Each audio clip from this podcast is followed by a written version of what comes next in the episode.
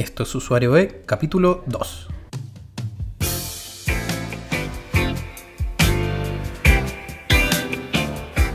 Bienvenidos al capítulo número 2 de Usuario B, este experimento de podcast donde hablamos de experiencia de usuario. Eh, me encuentro junto al gran Dinobox, Hola, hola. Daniel Vicencio, y yo soy Fabián Álvarez. Eh, en este capítulo, grabado el 16 de noviembre del 2018, queremos hablar de dos cositas. Primero, queremos ver cómo se mezcla el UX con las distintas disciplinas. Y lo otro que queremos conversar también es acerca de esta diferencia entre el UX teórico y el práctico. Desde el que vereda nosotros nos posicionamos para poder generar experiencias eh, enfocadas en nuestros usuarios. Bueno, estos dos temas se mezclan en realidad y tienen harto que ver. Así que partamos. Con el tema del, del UX, en el capítulo anterior, una de las cosas que hablábamos es que mucha gente que está en diseño industrial, que estudió diseño industrial, ha estado un poco migrando A la disciplina. a la disciplina, sí. Y también el más obvio es el diseño gráfico, ¿cierto? Hay mucho diseñador gráfico que termina eh, haciendo UX porque partió con el UI. La, la disciplina maestra de la arquitectura de información, siempre me acuerdo que se mencionaba la bibliotecología. Bibliotecología. que era la organización en el fondo de ciertos tópicos Ajá. y te- tenía que ver con, con la organización en bibliotecas, o sea, Mm. obviamente. pero que se adapta muy bien a la organización de los contenidos en interfaces digitales, en páginas web y esas cosas. Ahora ya eso no se escucha prácticamente. Ajá, claro. Pero- Sí, es raro. Pero sí, efectivamente, también no- nos hemos topado con diseñadores industriales que están muy enfocados también a generar experiencias con generar experiencias físicas con el en relación al diseño Claro. y eso lo traducen a eh, la experiencia digital. Lo que veía harto eran periodistas. Pero bueno, también el periodismo, el periodismo en la arquitectura de información también es, hay harto. El maestro Camus también, de hecho, viene de, de la, del periodismo. Entonces, claro, también es una de las carreras junto al diseño que también como que la llevan. nicho. Sí. Ahora, que UX también igual es más grande que simplemente, es decir, UX es... Arquitectura de información, claro. Claro, no es solo arquitectura de información, es diseño de interacción, diseño de interfaz, hay eh, corrientes también o, o- o especialidades respecto al UX. Bueno, pero al final, ¿para dónde vamos? Es que en el fondo no es necesario ser de una disciplina en especial, No. sino que es la forma en la que complementas eso son tus ganas de entender a los usuarios y entender al negocio. Y bueno, dentro de eso es algo también que estuvimos hablando en el capítulo anterior, que ahora queremos profundizarlo un poco más, es las disciplinas que se complementan con el UX. Eh, desde mi punto de vista, una de las A ver, principales es marketing y desarrollo. Creo que esas son las dos bases que tú deberías conocer, aparte de ser UX, para poder tener una buena relación con los pares con los que vas a terminar desarrollando e implementando la solución a la que tú vas a llegar. Negocio o marketing, en el fondo, para poder entender quién te está haciendo el requerimiento y a dónde tienes que llegar con este requerimiento. Y desarrollo, solo para saber las posibilidades que existen y no alejarte tanto de lo que finalmente va a llegar a ser la solución. Ya. Sí, Digamos, sí, eh, yo aparte creo... del complemento también podría ser psicología, eh, que la psicología igual va relacionada también Sí, con el marketing. Yo creo que la verdad es que para mí tiene que ver como la forma eh, o el foco que uno le da a lo que está haciendo. Un, un ejemplo muy corto, por ejemplo, dirán comunicación visual que tiene que ver con UX o arquitectura de información y todo. Bueno, en particular en mi caso, a mí me gusta, me, me especialicé en lo que es edición de video. En la edición de video tú tienes que contar historias. Hay técnicas para contar historias. Las mismas técnicas se usan también como para poder contar una historia en la web. O sea, tú tienes, tú tienes algo que comunicar, tienes, que, tienes que poder eh, comunicarlo mediante textos, mediante imágenes, mediante videos, de- de los distintos recursos que tenemos y, eh, y que se entienda principalmente. Y que si es que existe alguna tarea, en nuestro caso, no sé, eh, genera una emoción, también en, en lo digital también puede generar una buena experiencia. Entonces esos son co- como los niveles en los cuales conversan las distintas carreras o especialidades con la disciplina. Con la psicología, me imagino, también tiene que ver con entender cómo se comportan las personas, poder adelantarse a esos comportamientos, poder generar cambios a esos comportamientos también mediante las interfaces y de esa forma en el fondo lograr algún objetivo. Sí. Entonces por eso yo creo que es, hay, hay ciertos aspectos de, de las distintas carreras que si tú le das foco, se pueden complementar con UX. ya no es tan importante tampoco eh, pertenecer a alguna disciplina, sino que tú ahora afortunadamente ya puedes llegar directamente y empezar a estudiar disciplinas asociadas al UX. Claro, ya no es de manera tan natural, no es que Claro. vayas pasando de uno a otro y termines acá, sino que si te interesa, si te gustó, podéis capacitarte, podéis empezar en- con un curso Power y meterte derechamente en esto. Sí, hay harto curso, hartos videos, hay harta lectura, o sea, ya la, la cantidad de información que uno puede recopilar en internet eh, te permite poder fácilmente iniciarte en el mundo del UX. Y lo bonito de todo esto, eh, que quiero que para como un poco cerrar lo, esto, lo bonito es que cada vez se están agregando más disciplinas también. Claro. Hay más perfiles que están haciendo UX y aportando nuevas visiones a esto. Vale, con eso cerremos un poco el primer tema y ahora pasemos a lo del teórico versus práctico. Cuéntanos, Dino, ¿qué- ¿a qué nos referimos principalmente con esto? ¿En qué contexto se da? Sí, yo creo que, mm, que eso sea también mucho porque mm, UX estamos en distintas posiciones, pero principalmente hay dos, una dentro de la, de la institución, empresa, lo que sea, y otra fuera de la institución empresa. Puede ser una consultora, Una agencia. una agencia o, o consultores independientes, necesariamente un grandes grupos. Eh, entonces, el tema es que es distinto en el día a día el trabajo. Es muy distinto cuando, cuando tú conoces la realidad de la, de- de- de la empresa y necesitas generar soluciones a eso, a versus cuando estás afuera. Y lo planteo así porque es nuestra posición en este momento, por ejemplo, en el que estamos trabajando por una empresa, conocemos más o menos cuáles son sus necesidades, sus dolores, y eh, necesitamos generar soluciones a eso. Y soluciones eh, eh, digitales, de interfaces, aplicaciones, qué sé yo. Creo que Pasa mucho que el tema eh, cuando vienen de afuera o, O nosotros mismos, creo, nosotros que, creo que mismos, somos el mejor ejemplo. Cuando uno llega a las empresas, uno siempre dice, pero ¿por qué están haciendo esto? ¿Cómo ¿Por son qué? tan idiotas que implementan esto de esta manera? Pero después cuando uno está y va viendo el por qué se hicieron, al final se empieza a dar cuenta de que... es No, hay un montón de razones por detrás, ¿cachai? Razones a hacer? técnicas, razones eh, Burocráticas, burocráticas, de- decisiones simplemente, decisiones por ciertas personas. Cosas que quedaron, que ya no son foco, no que, sé. que pueden ser buenas o malas. Depende, eso ya en el fondo queda como fuera. Creo que ese es el principal problema que tenemos los UX cuando entramos a una empresa grande y ya dejamos de hacer consultorías, porque la consultoría en el fondo es bonita. Es bonita. Es, es como tú planteas todo lo ideal que debería pasar. eh, Y, y- y un poco, el, idealmente, ojalá todos los UX pasaran por una consultora para poder ap- aprender las mejores prácticas, tratar de expandir la, la cabeza. De abrir la mente. Claro. Y de- de- sí, estar en una consultora te permite eh, conocer de varias industrias. de Varias cosas- industrias, eso.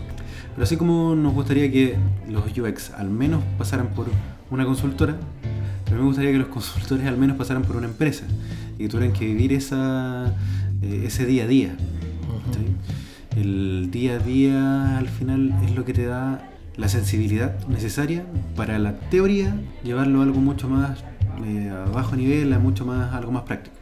Otro punto importante en realidad en relación a lo teórico y lo práctico es que uno en lo teórico trabaja siempre con usuarios teóricos, usuarios de prueba, no sé, así un, un test, eh, eh, un focus, así, no sé, Entrevistas a usuarios clave.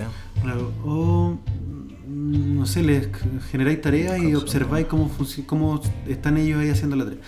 Pero siempre esas necesidades son ficticias, porque tú les tenés que decir, mira, métete a este sitio, esta es tu necesidad, hazlo como tú quieres, como, ¿cómo lo harías tú? ¿Cierto? No estar en un entorno natural también, No, como en el entorno natural. Entonces uno se comporta igual de manera distinta estando en su casa, en pantufla. O estando eh, en el metro con poca internet. Claro. No Eh, sí, o con una urgencia, querés contratar algo y algo urgente. Baja velocidad. Sí, Claro, no, claro. Es súper distinto a estar en un entorno en el que te dieron una gift card, que te atendieron primero con un café, que te están mirando. Entonces esas realidades finalmente terminan en el papel. Ahí juega el tema de que no puedes tomar ese insight literal, o sea, no puedes Claro. llegar y aplicarlo. Exacto. todo un proceso en el que tú tienes que interpretarlo, tratar de poder acomodarlo, ver qué es lo que me sirve, qué es lo que puedo hacerlo, qué no puedo hacer, Sí. cuál son mi, es mi realidad técnica. Ver si es que en realidad son verdad, como decía hace poco. Sí. El usuario mente. Y harto. Sí. Miente lo que hace cuando está en un test. Yo no digo que los tests no sean valiosos, sí son valiosos para rescatar ciertas cosas, pero no nos podemos quedar con eso. Sí, a mí me ha tocado mucho revisar muchos heatmap, muchos videos de navegación natural y te das cuenta que hay cosas que son, tú dices, realmente esta persona no está viendo el paginador, es posible que esto esté pasando, cosas tan básicas como esa, o que simplemente no hacen scroll y se quedan con la primera vista. Claro. ¿Ya? Y tú los ves buscando algo. Y lo básico, que es tener un menú, que tener, tener información más abajo de la primera pantalla del scroll, no la navegan. Entonces, eh, es muy difícil el que era un mito, ¿te acordás? Sí. Eh, también partiendo de la teoría, uno decía, no, en realidad el usuario sí, sí hace scroll, ya está acostumbrado a usar redes sociales, por lo tanto hace scroll todo el rato, no hay problema. Ese mito que existía de poner todo, ojalá en la primera pantalla, Sí. eh, pero no. Y esos mitos los desmentíamos con test de usuarios en laboratorios de usabilidad, donde los usuarios les encargábamos que hicieran ciertas cosas, botones que probablemente estaban abajo, y los usuarios sí los clicaban, Ujú. Pero después cuando te vayas al sitio y, y veis el porcentaje de usuarios que de verdad hacen eso, es súper chico. Ahí tenía el mejor ejemplo entre lo teórico versus lo práctico. Mm, Otro Quiero ser, el, quiero ser el UX malo en este podcast. La verdad es que yo tengo poca, súper poca fe en nuestros usuarios. Aquí hay un mito bueno para los usuarios. Eh, el mito decía que los usuarios eran muy idiotas y no usaban los sliders. ¿Cierto? Sí. Eh, Un mito, es mentido. Lo hemos sí. En todas estas en, en- estas herramientas. Hemos podido corroborar de Los monitoreo. sí usan los Sí uso sliders. los sliders. Es algo que- súper natural hoy en día. Nosotros queríamos echarnos el slider que tenemos en la home. Me imagino en la mayoría de las home hay un slider. Y mucho de lo que dice lo teórico es que los usuarios no lo usan. La evaluación en un momento nos dijo que, claro, que casi no lo usaban, que se quedaban con el primero, que no lo entendían, eh, que funcionaba mal. Pero después cuando uno se va a ver los números, cuando uno ve el Hotjar, cuando ve los mapas de calor, cuando ve directamente el número de analytics y revisa el porcentaje de derivación de cada uno de los banners, ve que es demasiada gente la que usa esos banners. Entonces, ¿cómo llevamos la interacción real de los usuarios a algo en que podamos testear? Por el momento, lo único que tenemos son estos Hotjar, ¿vale? Que son, para el que no cache qué es Hotjar, es una herramienta que te permite grabar la navegación de los usuarios eh, o, o- o las cosas que hizo. No sé si deberíamos decir eso. Sí, hay que contar. Pero si esto es para UX. Ah, pero no sé si es legal. Sí, del- de- creo que todavía no estaba prohibido. así que- digamos que está en la línea gris. Eh, que permite grabar las sesiones de los usuarios, en el fondo el comportamiento, el, Sí, es comportamiento. Y, o sea, Es no como- sabemos, no como- sabemos qué usuario es. Alguien se entra, hace clic, se mueve para allá y para acá y nosotros podemos visualizar ese comportamiento. Y eso es real. Sí. El único problema que tiene Y en, su, y en su entorno natural, que probablemente esté en el celular, en la casa, en el trabajo, etc. El único problema que yo le veo a Hotjar es que tenés que ir video por video viendo qué pasa. Sí, son sesiones de visionado. Sí. Eh, demanda mucho tiempo. Pero es Pero mucho, yo creo que es muy valioso. Es muy Si- valioso Si te tomara ahí un tiempo para poder revisarlo, de verdad. consejo, consejo número uno de estos podcasts. Nos hemos dado consejos. Un consejo que sí o sí estamos súper seguros que deberían incluirse tiempo para revisar los insights, ya sean mapas de calor y visualizaciones, videos, todo lo que tengamos del usuario. Claro. Y creo. En su entorno natural. Claro. Creo que Hotjar tiene unas versiones gratuitas, así que los invito a probarlo en su sitio. Eh, una herramienta súper buena. Eh, Sí, y que- vale la pena invertir ese tiempo. Sí. Eh, bueno, y en el fondo es como que tuviera un eye tracking, pero en el sitio. No es lo mismo, no es exactamente igual, no estáis viendo lo, que el usuario ve, pero por lo general los usuarios cuando leen seleccionan el texto en algunos casos. Bueno, pero volviendo al tema, la diferencia que hay entre revisar Hotjar en el usuario real versus un eye tracking con un usuario de prueba eh, abismante, realmente crítica. Creo que la invitación es a seguir usando eye tracking, seguir usando focus group, entrevistas en profundidad, pero, Pero para rescatar Pero es súper necesario complementar, complementar con otras herramientas. para rescatar una base. Y esa base después llevar y contrastarla y buscar eh, qué pasa con eso que detectaste en el usuario real. Buscar eso en, en datos de analytics, buscar eso en un, en un Hotjar, en un mapa de calor, eh, de manera que estés seguro que eso realmente es así. El usuario no te mintió. Sí, yo un poco para cerrar, creo que, los, que, que es importante poder estar mirando para afuera, estar mirando lo que hace, pero sabiendo que la realidad es que nuestros usuarios, acá al menos, al menos acá en Chile, no han cambiado mucho, tampoco. Entonces, un poco como, eh, no sé si es un tema para, el pro- para, para- para- para otro podcast, pero, pero tratamos de generar como soluciones, interfaces súper dinámicas, súper choras y todo el tema, pero a veces como que los usuarios se, se- de acá como que se, se conforman con súper poco. Ah, sí, es verdad. Y eso es un poco también los resul- eh, han sido conclusiones de los resultados del, de, De los test. de los, de los testeos y, la- y los visionados de Hotjar. Como comentamos en el capítulo 0, si mal no recuerdo, eh, hablamos de una página que evaluamos en la que estábamos 100% seguros, o 98% seguros de que debería funcionar. Que tenía La- muchas mejoras de diseño, que tenía, de que tenía interacción, interacción. que la testeamos con usuarios, pero después cuando llegó al sitio, el comportamiento no era bueno, los usuarios no hacían clic en las nuevas cosas y no funcionaba como esperábamos al final. No, y se saltaron todas esas mejoras o cosas que veníamos viendo de otros sitios y que creemos que eran valiosas, que podíamos replicarlas o probarlas al menos. Y las probamos y nos resultaron. Y quedó una página simple y Estática, estática, con sin- cuadros y sin- colores. Sin mucho diseño. Y eso está funcionando por el momento. Y eso funciona muchísimo mejor. Es un poco el mensaje, ¿eh? también lo que quería decir. Nos estamos invitando a que no prueben, a que no hagan cosas nuevas, a que no Es que muchas veces, interactúen, a que no hagan testeos antes de sacar las páginas, sino que después se aseguren de eso, sino que después le hagan el seguimiento, porque es- esa es otra cosa que realmente hacemos mal también los UX, que pasa sobre todo en consultoras, porque las consultoras finalmente no implementan, la- en la mayoría, la mayoría de los casos. los casos. sí. Eh, entonces uno entrega, dice, mira, esto ya está testeado, funcionó bien, aquí está, esto en- eh, implementalo y debería funcionar mucho mejor. Acá están los resultados de los tests, Claro. que lo validan. Pero hay que hacerle seguimiento después de eso. Hay que hacerle seguimiento real, hay que mirar el analytics, hay que meterse Sí. al dato y hay que... Esa es otra disciplina que hay que aprender. Hay que aprender analytics. Sí. Hay que certificarse en Analytics, ojalá. Si no, estuviera un cursito. Si no, meterse y empezar a revisar. La herramienta tampoco es muy compleja. Pero hay que hacerle el seguimiento a todo lo que hagamos. No podemos quedarnos con la teoría. Yo creo que eso es lo rescatable de este capítulo. Eso es lo que queremos comentarles ahora. Y de hecho, por eso este podcast se llama Usuario E. Digamos un poco, nosotros también, no es que estemos hablando así como solo porque queremos decir cosas, sino más bien hemos leído otros blogs, leemos publicaciones, escuchamos otros podcasts de UX y todo el tema. Y hay muchas cosas que el día a día no nos, no nos hace mucho sentido. Y después lo conversamos con otros UX que vienen, que van, entonces, y, y nos damos cuenta que en realidad el usuario no es como me lo estaban pintando, el usuario es más B.